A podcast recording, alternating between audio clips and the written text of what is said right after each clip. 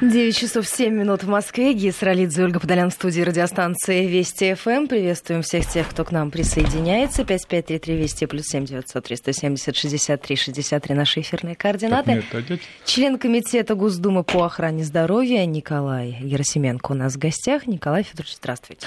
Доброе утро. Здравствуйте, Николай Федорович. Будем говорить о здоровье, тем более, что после праздников это всегда актуально. Вот мы уже, собственно, начали Э, с Николаем Федоровичем говорить э, обо всех Ну, э, давайте сначала с инициативы в законопроект. Насколько я понимаю, вы инициатор этого законопроекта. Он касается допуска родных, близких людей в реанимацию, в отделение интенсивной, интенсивной терапии. терапии и так далее. А, я помню, что на одной из э, а, прямых линий с президентом, если я не ошибаюсь, тогда Константин Хабенский, наш замечательный актер, но и в то же время общественный деятель, и э, существует фонд Константина Хабенского, который очень много делает для детей э, с раковыми заболеваниями. Он тогда поднял этот вопрос, и президент узнал этот вопрос и сказал, что о том, что хорошо было бы вот э, такую э, действительно меру э, принять, тем более, что во многих странах это существует, я своими глазами это видел, действительно допускают, никаких проблем не возникает. Во-первых, почему у нас этого не было, с чем это связано, и имеет ли вот тот законопроект, который вы предлагаете, шанс на то, чтобы притвориться в жизни и, наконец, действительно устранить эту несправедливость? Безусловно, вот инициатива это Хабенского была очень правильная. К нам обращается огромное количество э, родителей, э, вообще жителей, Но это особенно, конечно, детей. Да, ну, прежде всего, детей.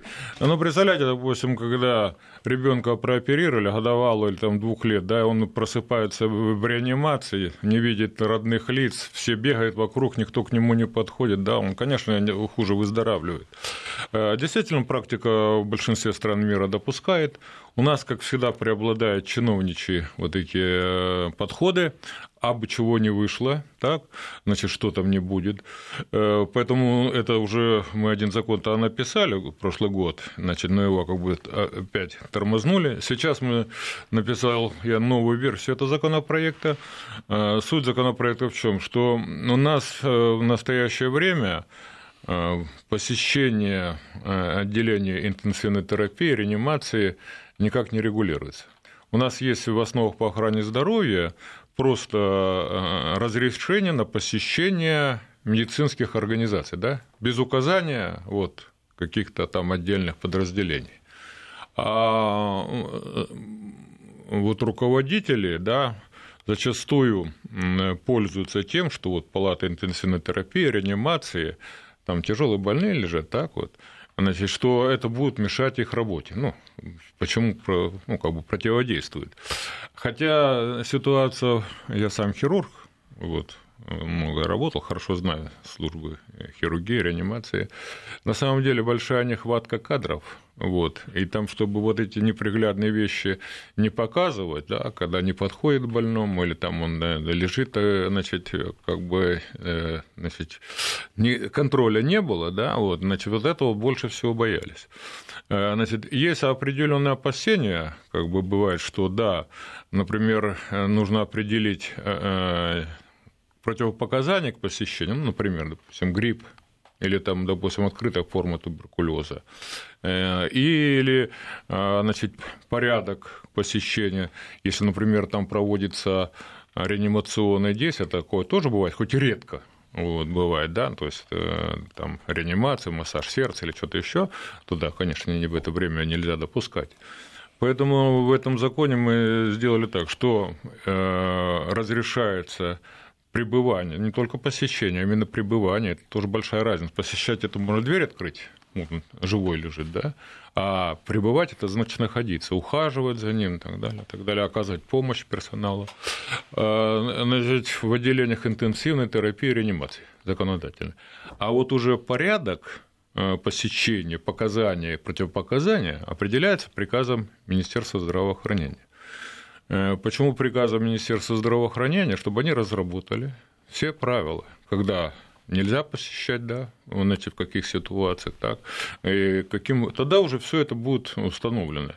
Э, поэтому мы надеемся, что этот законопроект э, в весеннюю сессию должен быть принят. Ну, я уже, как бы говорю, стараться всяко может быть, но э, проект очень нужен, он очень актуален. У нас эти общественные организации, особенно вот защитники детей, просто буквально атакуют нас, когда мы этот законопроект примем. Поэтому вот он уже внесен, так, значит, Минздрав готовит приказ. Я думаю, совместными действиями мы э, все-таки закон э, выпустим в этом году. Ну, э, на мой взгляд, действительно очень нужная вещь, потому что я по своей общественной деятельности, да и журналистской тоже сталкивался э, как раз с родителями и с их э, желанием все-таки, чтобы подобная мера была. С другой стороны, оно ведь сейчас не то чтобы запрещено посещение, ведь вот и вы, по-моему, уже сказали об этом, что главный врач, в принципе, может разрешить. Это каждый раз на его усмотрение. Да, на добрую волю главного врача. Но всегда понятно, что перестраховаться всегда проще. Ну, запретил и все, и на этом все закончилось. А если э, допустил, то могут возникнуть разные ситуации. Понятно, что родители иногда не совсем адекватно могут отреагировать на то, что происходит, да, потому что, ну, это стрессовая ситуация э, для людей. Поэтому всяко может быть. Э, и, и наверняка э, внедрение да, вот этого законопроекта, оно будет не и совсем... какие-то сложности Какие-то сложности, безусловно. да. Но, но тут вот, на, если на чаше весов да, взвесить, там дети, э, особенно про детей, когда мы говорим, да, дети, которые лишены там, родительского внимания, все равно там, понятно, что работают профессионалы, работают там медперсонал и так далее, но они работают. А ребенку, конечно, нужны э, какие-то люди близкие, там, ну, мама, все папа. это уход. Так, ну, э, сейчас не хватает в реанимации, да, младшего медперсонала, да и сестринского медперсонала, поэтому это большая помощь как бы в реанимации. Второе, это очень важно, да, особенно действительно для детей, э, когда мать он видит там, или отца, значит, он ощущает защищенным себя, так, и он быстрее выздоравливает, быстрее идет из реанимации. И третье, это дисциплинирует работу, это реанимация, потому что вот как иногда почитаешь по интернету, что происходит там в реанимации, когда забирают, допустим, смартфоны, чтобы не показывали, что происходит, и не делились там это в социальных сетях и так далее, так далее, так далее, что там на самом деле происходит. Поэтому здесь э, я думаю, это очень серьезно. Да, конечно, это нужно будет установить порядок, да, там это одежду там определенную и так далее. Но это все э, как бы не так серьезно, как, допустим, само участие родителей как раз и э, родственников помощи в выздоровлении своих близких. Вот здесь э, очень меня волнует вопрос, Николай Федорович. Вы сами уже сказали об этом, вы хирург из этого сообщества. Вот на ваш взгляд, вот это такой законопроект, как будет воспринят именно самими врачами, вот в медицинском сообществе? Они будут за или против? В а по-разному. Я уже, я, ну, как бы еще э, профессор, академик, я читаю лекции, э, значит, и вот э, на своих лекциях спрашиваю, ну, допустим, были врачи, как бы вы отнеслись да, к тому, чтобы в реанимацию допускать? Особенно касается, допустим, с теми же педиатрами говорил. Э, сначала как бы такое, ну вот это э, лучше бы не надо, все. Я говорю, ну а, а если ваш ребенок попадет сразу пауза, да, ну, если мой, то, конечно бы, я бы все хотелось бы и так далее, и так далее, да. То есть э, все же надо, когда обсуждать, ставить себя на сторону вот пациента, кто наиболее, так сказать, в этом плане э, заинтересован, так вот, э, является страдаемым лицом, так, поэтому здесь... Поэтому в мире же это все практически везде есть, поэтому ничего не вызывает особых проблем. Нет, больших. я вот, э, когда я говорил, что своими глазами видел, как это происходит, это действительно было в немецкой клинике, в, да, и как раз там, где дети в, в основном. Но там, э, с одной стороны, действительно допускают вот прямо по максимально, да, да, даже там прямо перед операцией ты можешь там находиться, это особенно если маленький ребенок, а, но когда что-то начинает происходить, либо готовят, э, либо должен вот там был случай, когда должны были привести совсем маленького ребенка прямо на операцию, там срочная была, да, всех сразу оттуда выставили, причем это делается жестко достаточно, безапелляционно, никаких не понимается, я сейчас минуточку здесь еще вот я... Нет, все сразу выходят, все, все закрывается, и пока э, все действия не, там, не осуществлены, никого ни, ни, в, как, ни в коем случае не допустят и не, не, не разрешат. Там правила начинают действовать Абсолютно очень жестко. правильно. Я же про это и говорю правила, что если производится реанимация, да, допустим, э, какие-то там экстренная ситуация, да, то в это время все посетители убираются с палаты интенсивной терапии или реанимации. Это оговорено и должно приказом Министерства здравоохранения. Да, и, должны... и второе, чтобы не было инфекции, да, чтобы заразить Э, находящихся в реанимации. Нам вот на соцпортал, нас внимательно слушают и уже пишут э, достаточно много, написали о том, что есть правила посещения в реанимации. Они опубликованы Минздравом в 2016 году, и там все расписано. Вот э, что имеется в виду? Это имеется в виду информационное письмо, так, значит, но оно абсолютно не выполняется, потому что информационное письмо не является правовым документом. У нас и является правовым документом только приказ министерства, ну, закон, само собой, главный документ, да, который основополагающий дает разрешение. А э, уже для исполнения лечебного учреждения приказ Минздрава, притом этот приказ должен быть зарегистрирован в Министерстве юстиции. Тогда он является обязательным. Информационные письма не являются обязательным, поэтому это просто письмо не выполняется. Да, то есть расписано-то все расписано. Расписано, но... да, но это Минздрав прекрасно тоже знает, и мы вместе с Минздравом, это как раз вот сейчас э, на основании же этого письма будет готовиться приказ.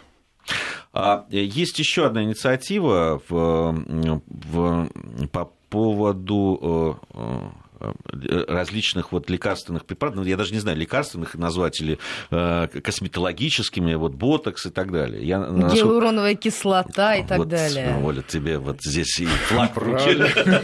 Какие средства должны попасть под подконтрольную закупку Росздравнадзора? Ну, Разъясните нам э, Это вообще очень большая проблема контроль за лекарствами. У нас довольно много идет фальсификатов, так, много довольно недоброкачественных лекарств, э, есть проблемы с контролем.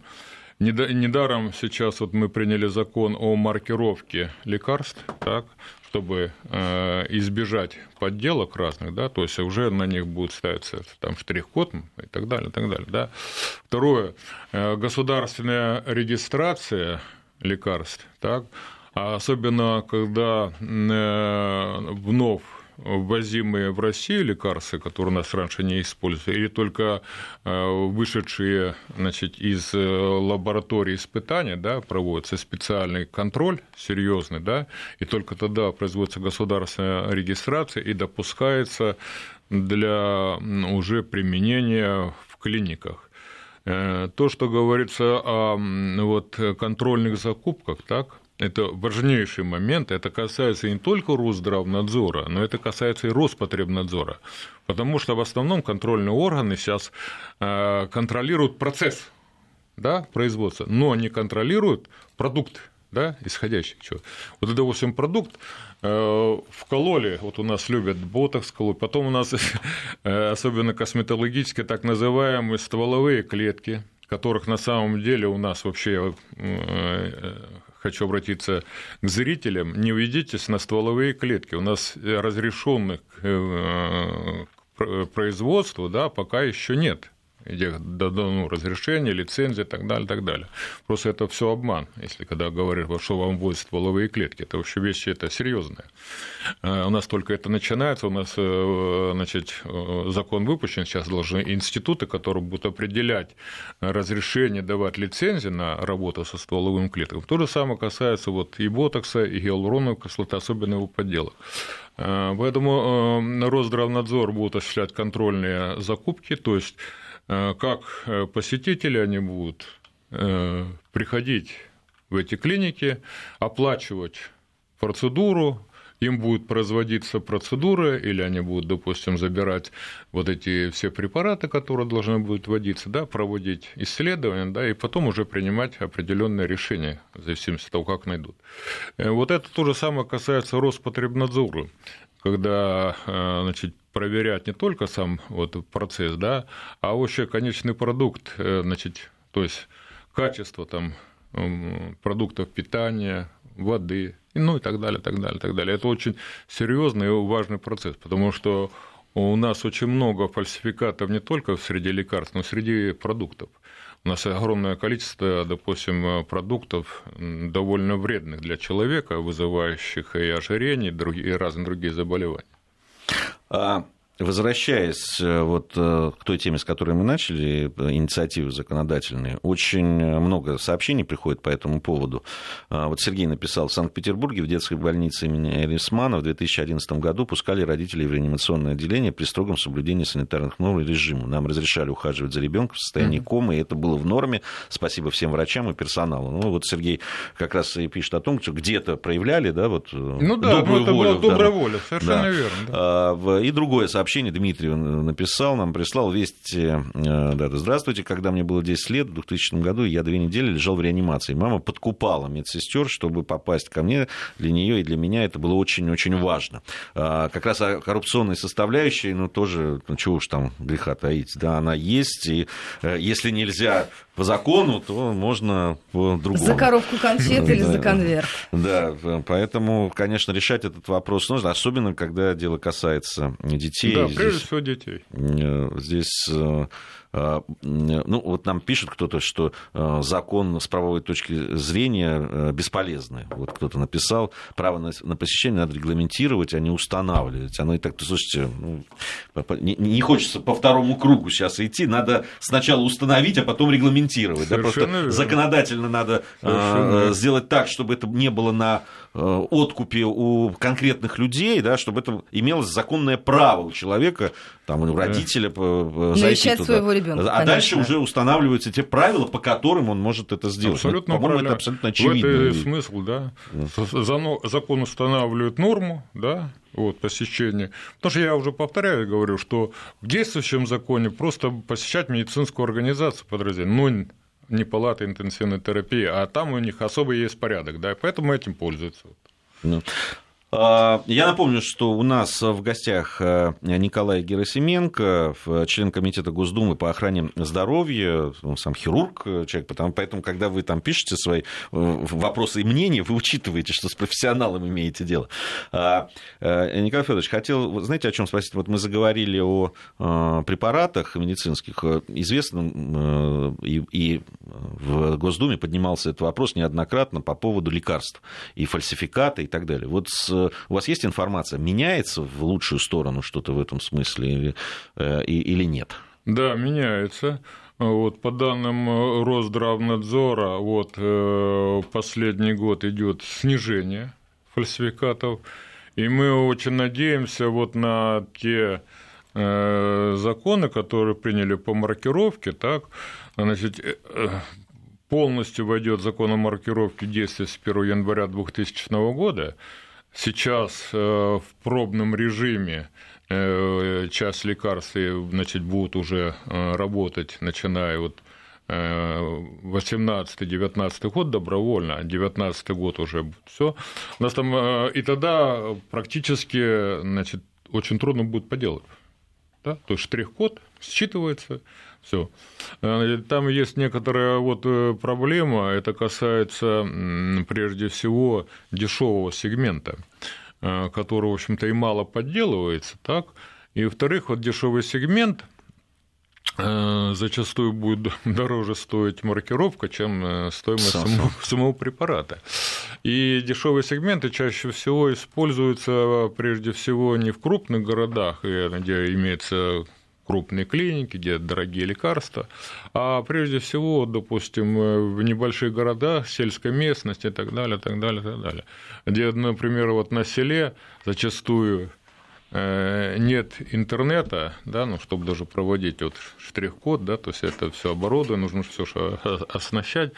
Поэтому определили, что в первую очередь ну, поэтапно разделять э, сначала на дорогие препараты, да, Дальше по э, месту, по локализации больниц, значит, крупные города, там областные центры и так далее, да, а потом уже в последнюю очередь, значит, э, уже сельские поселения, то есть степ по степ. А, вот э, как раз проблема дешевых э, лекарств, она тоже поднималась, и в прошлом году об этом очень много тоже говорилось. Э, многие аптеки, ну, им просто невыгодно да, этим заниматься. Очень много, даже и телепрограммы, и на радио мы об этом тоже на нашей радиостанции рассказывали, когда ну, препараты дешевые с тем же спектром, действия, действия, да, потом да. все предлагают тот же самый препарат, самое, по сути, который 10, стоит в 10 а раз больше. 100 раз да. дороже, да. Вот как с этим быть? Что с этим делать? Видите, э, что сейчас происходит? Э, аптеки, собственно говоря, это чистый бизнес. Да? У нас очень мало осталось аптек так называемых социальных, так, где готовили растворы, и там это наркотики. Зачастую тоже э, аптеки часто не хотят иметь дело с наркотиками за сложность и так далее. Вот. Но нельзя все превращать в чистый бизнес. Сейчас, особенно вот когда инициатива опять от правительства, у нас что разрешить продавать лекарства в супермаркетах, но ну, это вообще ну, мы считаем, это очень ну, неправильная мера, потому что она только, опять же, контроля не будет. В аптеках ну, не всегда Но достаточно Это прям прямой контроль. путь к самолечению, на а мой взгляд. здесь, да, уже будет на полку. Вот и, сейчас уже в супермаркетах есть, но есть аптеки. Они должны лицензироваться, проверяться. Они просто стоят лекарства, подходи и бери, да, так заботиться о, о населении. Поэтому здесь вот вопрос вот о социальных аптеках, и здесь не только должен быть вот один только чистый бизнес, да, но чтобы дешевые лекарства. У нас очень большой контингент э, людей, это пенсионеры, это инвалиды, которые получают мизерную пенсию, мизерную зарплату. У них просто денег, что им святой водой только лечиться. Вот. Поэтому здесь э, очень важный вопрос – это сохранение социальных аптек. Мы сейчас должны будем прерваться. Буквально на несколько минут у нас впереди новости середины часа. Затем вернемся в студию и продолжим. 553320 плюс 7 900 370 63 63 для ваших вопросов. Я напоминаю, у нас в гостях член Комитета Госдумы по охране здоровья Николай Герасименко. Сразу после небольшого перерыва продолжим. 9 часов 34 минуты в Москве. Мы возвращаемся в программу 553320 плюс 7 900 370 63 63 для ваших вопросов. Я напоминаю, у нас в гостях член Комитета Госдумы по охране здоровья Николай Герасименко. Ну что, к большой теме мы переходим? Ну, да, а, мы уже начали ее Уже затрагивать, начали... пока шли новости в перерыве. А, да, с Николаем Федоровичем мы говорили, и даже до нашего эфира прошли праздники, и вот как раз январь да, является таким пиком, когда приходится, к сожалению, на трагический абсолютно случай, когда э, тысячи людей погибают э, от алкоголя. Да, десятки тысяч. А профессор Немцов, это наш самый известный э, значит, специалист в области э, смертности от алкоголя, вот, э, он провел анализ статистики смертности за 14 лет, так вот. А, и оказалось, что январь месяц смертность на 18 тысяч больше, чем во все остальные месяцы года. То есть он такой абсолютно пиковый. Да, то есть пиковый на 18 тысяч, да, вот, в среднем, да, вот за эти вот 14 лет он провел анализ. Он это связывает э, прежде всего с длительными праздниками, хотя, допустим, э, у нас смертность одна из самых высоких э, вот, в мире и Европе, у нас ежегодно, опять же, по его данным и по данным Роспотребнадзора, составляет примерно от 400 до 500 тысяч Можно сразу уточнить, это связано с качеством алкоголя или с количеством его потребляемым? И то, и другое, и качество, и количество.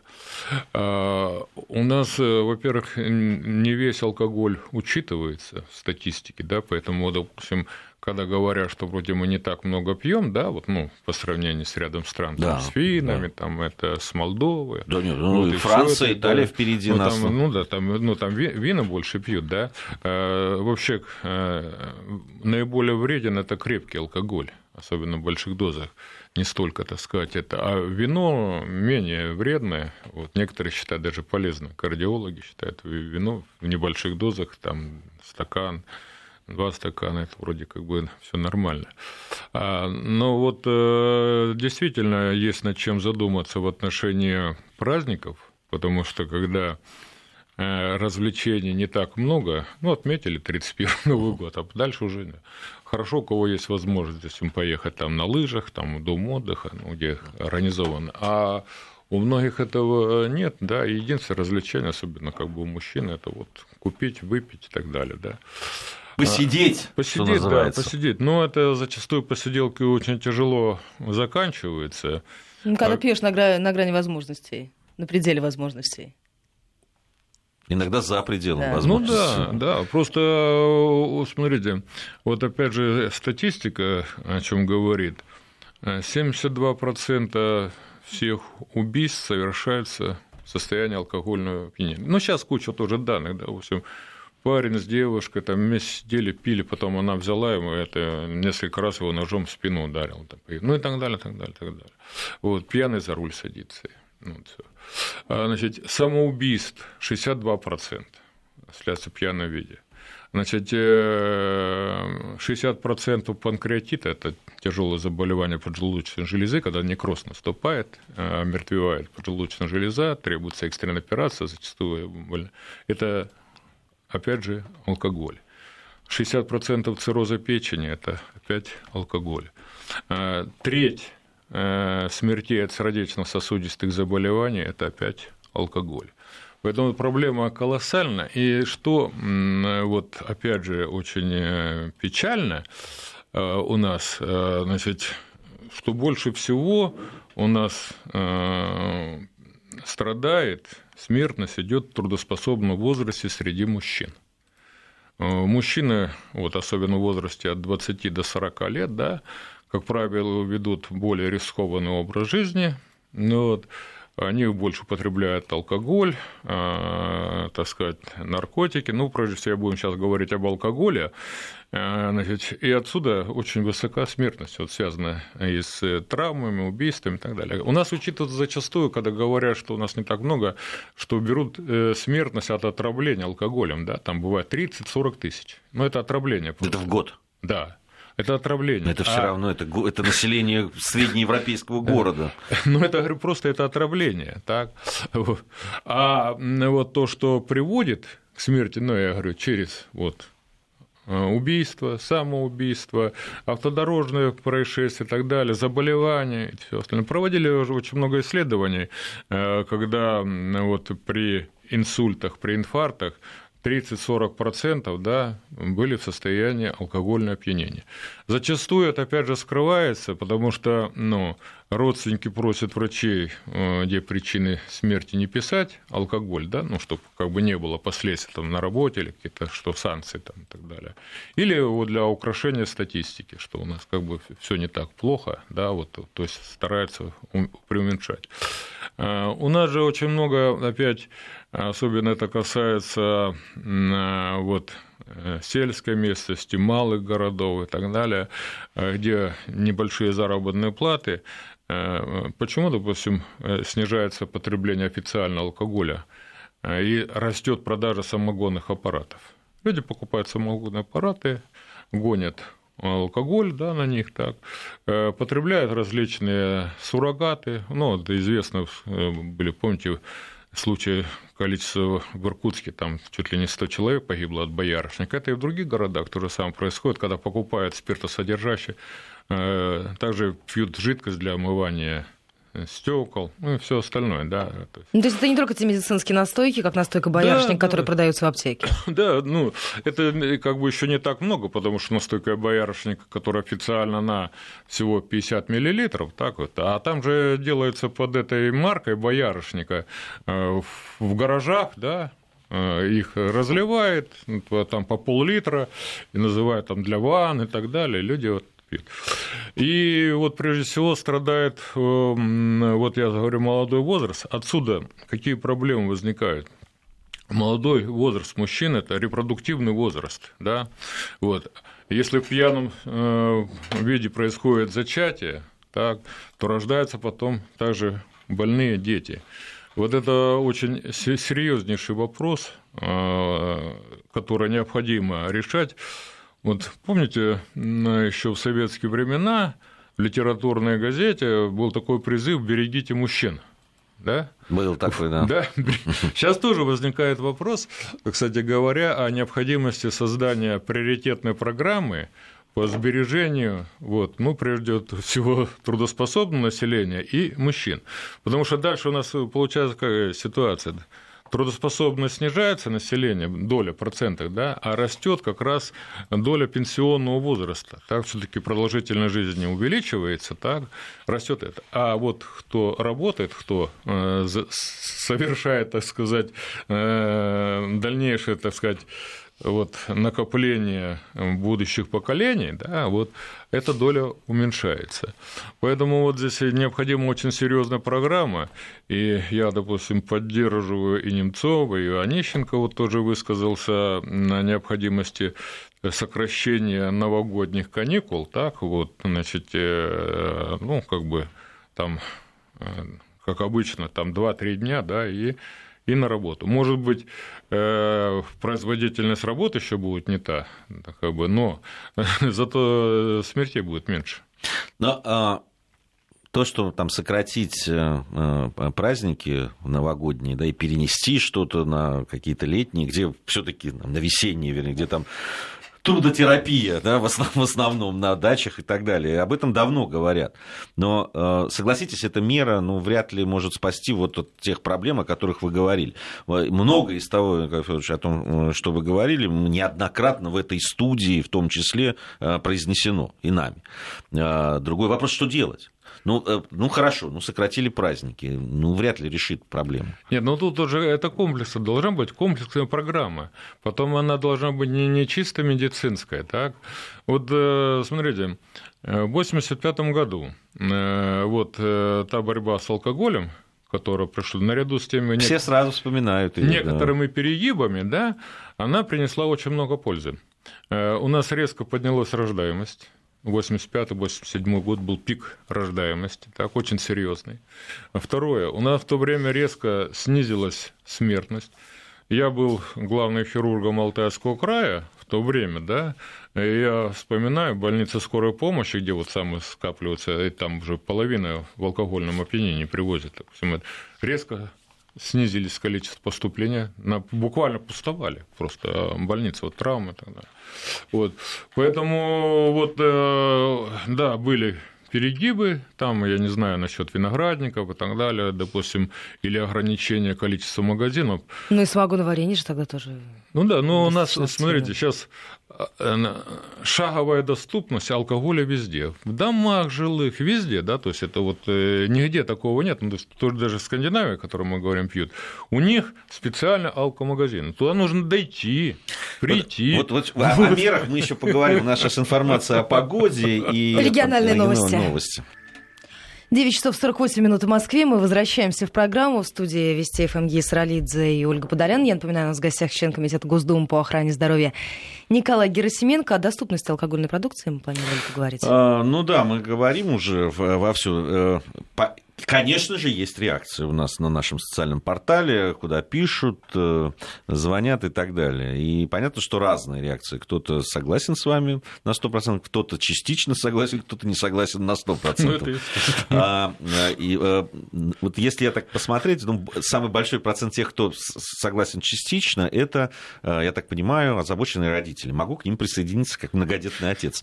А, дело в том, что, конечно, зимние каникулы, тем более, что они совпадают с детскими, детскими каникулами всегда можно использовать, ну и я лично использую для того, чтобы с детьми проводить. И для многих это э, такой дополнительный отпуск э, именно совместно с детьми. И это действительно, если их там сокращать, это вот по этой категории людей бьет сильно. А если учитывать нашу демографическую да, там, э, ситуацию и так далее, в общем, наверное, не совсем правильно. С другой стороны, пишут, что вот с этим не согласны, а вот то, что надо убирать алкоголь из супермаркетов, тем более из ларьков, это точно. Ну или выводить какие-то специальные специальные магазины, как это происходит там да, в некоторых штатах есть. в Америке, это, да? Да, и не только в Америке, это в Скандинавии. Во всей Скандинавии. Да. Э, самая высокая доступность алкоголя только в России, шаговая. Вот, просто.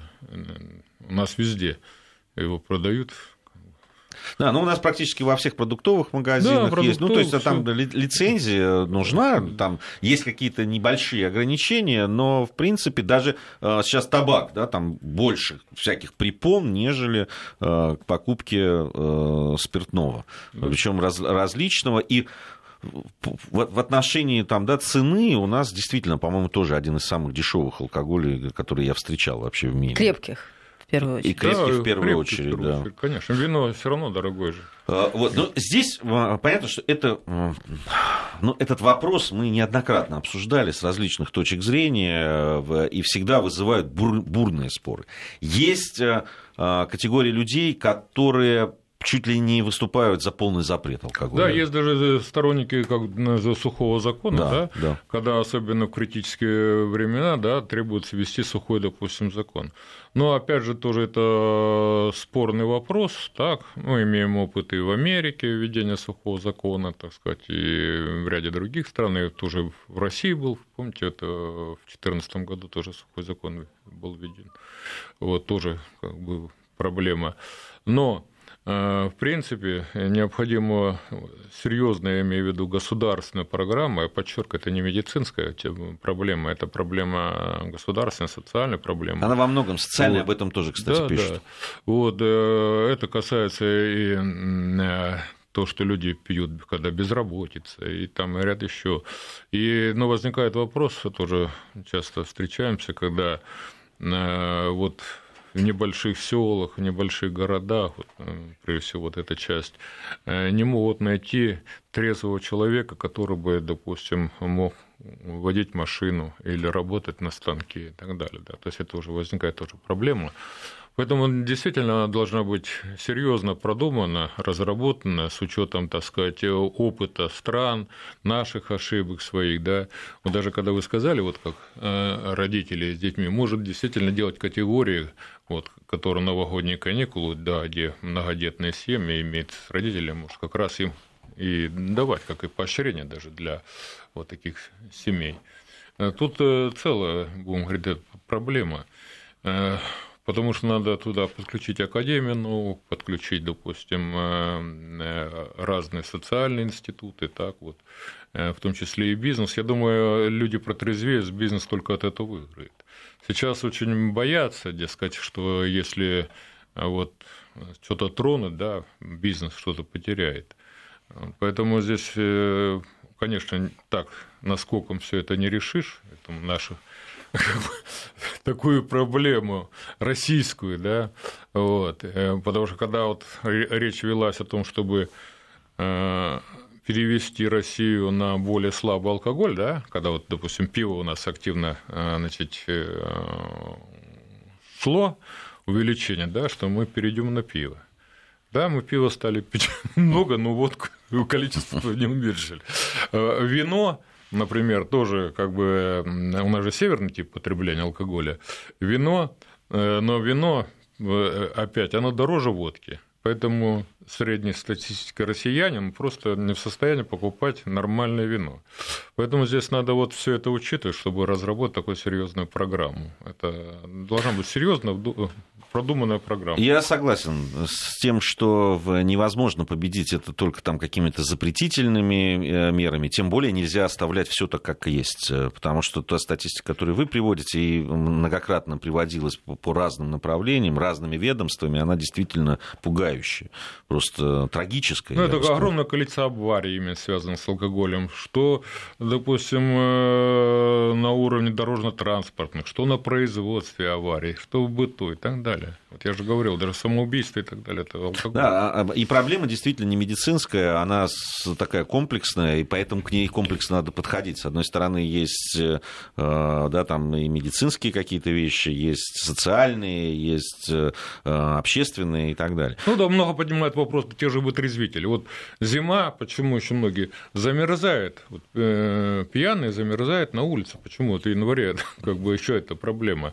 Вот, поэтому здесь и обсуждение проблемы тех же вытрезвителей до сих пор это как бы не пришли к одному мнению, так, что делать с вытрезвителем. То есть это целый комплексная проблема. Ну, а потом даже и реакция людей, понимаете, человек же не обязательно должен быть там действительно каким-то деградированным элементом, да, это может быть просто человек, который там вышел из гостей, почувствовал себя плохо, но у нас в редком случае кто-то проявит какое-то милосердие и окажет помощь. Потому Безусловно. что просто человек спившийся какой-то. Безусловно, не надо его просто, трогать. да. Всех под одну гребенку, а также ну, нормальные, интеллигентные люди это проверяют. Ну, немножко иногда, может, перебрал это все это делать.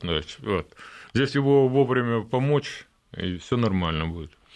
Да, э, здесь вот уже, э, не знаю, в чей адрес, видимо, в мой, потому что я очень часто говорю о культуре питья. На мой взгляд, это тоже один из элементов. Да, конечно, конечно. Э, понимаете, сухой закон ни к чему не приводит, люди будут все равно пить.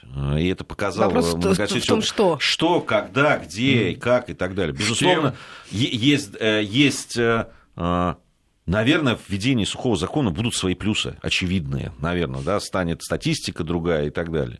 А, ну, будут свои минусы. А, по поводу вот борьбы комплексной борьбы с этим, ну, вот у тех же скандинавских стран действительно, а, насколько я знаю, один из самых таких положительных опытов, я говорил с шведскими журналистами, и они мне рассказывали о том, как это у них происходило в 50-е годы, когда действительно там была алкоголизация населения просто чуть ли не стопроцентная была самая большая социальная проблема. И действительно там был комплекс. С одной стороны, доступность спортивных, э, каких-то да, развлекательных там вещей, э, с одной стороны. С другой стороны, вот эти ограничительные меры, которые принимались и точечно, и изучались, и вот эти вот вынес, выносили э, магазины алкогольные, отделяли их, изучалось с психологической точки зрения, как человек принимает решение да, о покупке. Потому что, ну, правда. Спонтанное это, да? Ну, или... это действительно действительно, ну, э, вот вы приходите в магазин вечером, да, и вам надо купить, не знаю, бутылку молока, и, и, а ты тут проходишь, тут селедочка тебе, тут еще что-то, и как-то, ну, что, вечерок Дорога прямая уже в другие отделы. Да, поэтому действительно я абсолютно согласен, и не согласен с теми, кто говорят, вот либо ввести сухой закон, либо оставить все как есть. Конечно, это большая комплексная программа с привлечением а науки. Да. Мы никак не можем э, посередине крайности. Спасибо вам большое за этот разговор разговор. Я напоминаю, у нас в гостях был член Комитета Госдумы по охране здоровья Николай Герасименко. Мы сейчас прервемся буквально на несколько минут, затем продолжим.